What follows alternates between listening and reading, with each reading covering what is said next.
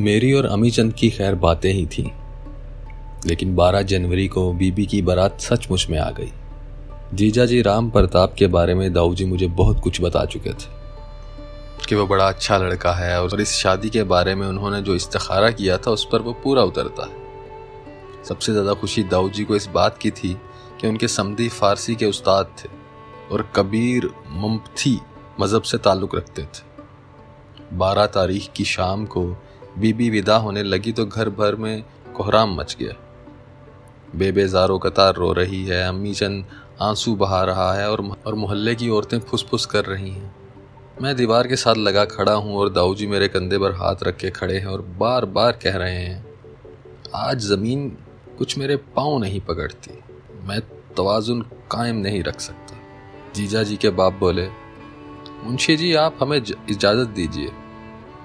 तो बीबी पिछाड़ कर गिर पड़ी। उसे चार पाई पर डाला, औरतें हवा करने लगी और दाऊ जी मेरा सहारा लेकर उसकी चार पाई की तरफ़ चले। उन्होंने बीबी को कंधे से पकड़कर उठाया और कहा, ये क्या हुआ बेटा? उठो।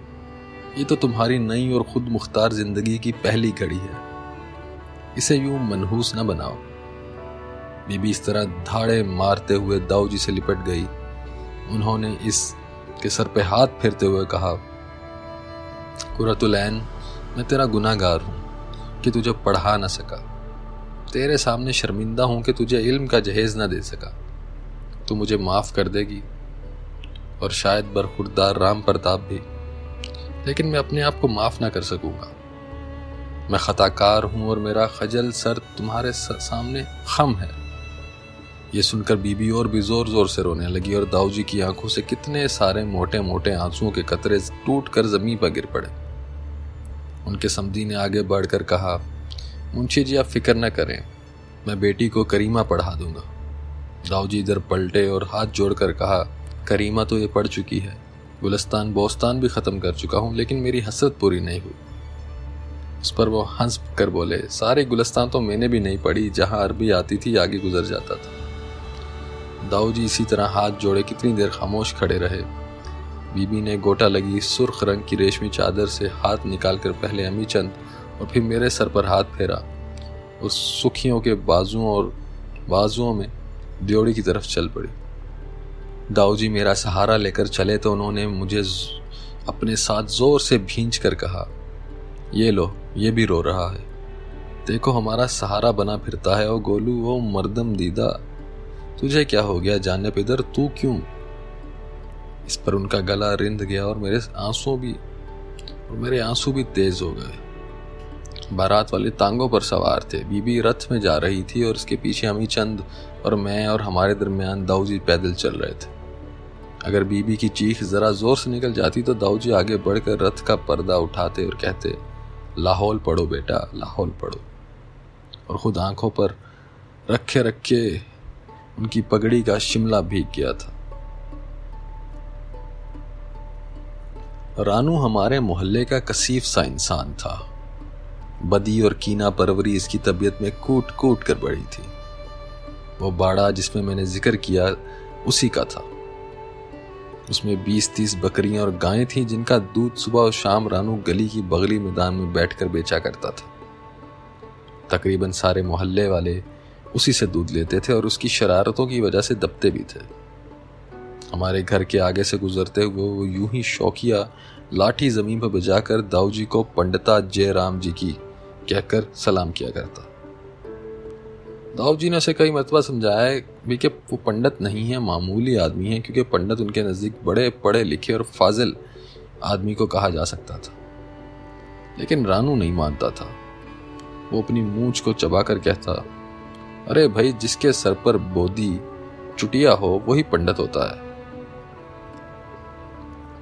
चोरों यारों से उसकी आशनाई थी। शाम को उसके बाड़े में जुआ भी होता था और गंदी और फहश बोलियों वाला मुशायरा। बीबी के जाने के एक दिन बाद, जब मैं उससे दूध लेने गया तो उसने शरारत से आँख मीच कर कहा, मोरनी तो चली गई। बाबू, अब तू उस घर में रहकर क्या लेगा? मैं चुप रहा। तो उसने झाग वाले दूध में डब्बा फेरते हुए कहा, घर में गंगा बहती थी, सच बता के गोता लगाया कि नहीं लगाया? मुझे इस बात पे गुस्सा आया और मैं तामलूट घुमा कर उसके सर पर दे मारा। इस जरब शदीद से खून वगैरह तो बरामद ना हुआ, लेकिन वो चकरा कर तख्त पर गिर पड़ा और मैं भाग आया। दाऊ जी को सारा वाक्य सुनाकर मैं दौड़ा दौड़ा अपने घर आया और अब्बा जी से सारी हकायत बयान की। उनकी बदौलत रानू की थाना में तलबी हुई और वह हवालदार साहब ने हल्की सी गोशमाली के बाद उसे सख्त तनबी करके छोड़ दिया। उस दिन के बाद रानू दाऊ जी पे आते जाते तरह तरह के फिक्रे कसने लगा। वो सबसे ज़्यादा मज़ाक उनकी बूदी का उड़ाया करता और वाकई दाऊ जी के फाजल सर पर वो चिपटी सी बोदी ज़रा अच्छी ना लगती थी। मगर वो कहते थे, ये मेरी मरहूम माँ की निशानी है। मुझे अपनी ज़िंदगी की तरह अज़ीज़ वो अपनी आगोश में मेरा सर रखकर उसे दही से धोती थी और कड़वा तेल लगाकर चमकाती थी। वो मैंने हज़रत मौलाना के सामने कभी भी पगड़ी उतारने की जसारत नहीं की, लेकिन वह जानते थे और जब मैंने Dayal Singh memorial high school से एक साल की मुलाजमत के बाद छुट्टियों में गाँव आया तो हजूर ने पूछा, शहर जाकर चोटी तो नहीं कटवा दी? तो मैंने नफ़ी में सर मैंने नफ़ी में जवाब दिया। इस पर वो बहुत खुश हुए फरमाया तुम सा सादतमंद बेटा कम माओ का नसीब होता है। और हम हमसा खुश किस्मत उस्ताद भी खाल खाल होगा जिस, जिसे तुम ऐसे शागिर्दों को पढ़ाने का फखर हासिल हुआ। मैंने इनके पाँव को छू कर कहा, हजूर, आप मुझे शर्मिंदा करते हैं। ये सब आपके कदमों की बरकत है। हंस के फरमाने लगे, चिनत राम, हमारे पाँव ने छू कर भला ऐसे लम्स का क्या फ़ायदा जिसका हमें एहसास ना मेरी आँखों में आँसू आ गए। मैंने कहा, अगर कोई मुझे बता दे तो समंदर फाड़ कर भी आपके लिए दवाई निकाल लाऊं। मैं अपनी ज़िंदगी की हरारत हुजूर की टांगों के लिए नज़र कर दूँ, लेकिन मेरा बस नहीं चलता। खामोश हो गए और निगाहें ऊपर उठाकर बोले, खुदा को यही मंजूर है तो ऐसे ही सही। तुम सलामत रहो। तुम्हारे कंधों पर मैंने कोई दस साल बाद सारा गाँव देख लिया। दाऊ जी गुजरे अयाम की तह में उतरते हुए कह रहे थे। मैं सुबह सवेरे हवेली की ड्योड़ी में जाकर आवाज़ देता, खादिम आ गया। मस्तूरात एक तरफ़ हो जाती तो हुजूर सहन से आवाज़ देकर मुझे बुलाते और मैं अपने, अपनी किस्मत को सराहता, हाथ जोड़े जोड़े उनकी तरफ़ बढ़ता। पाँव छूता फिर हुक्म का इंतज़ार करने लगता।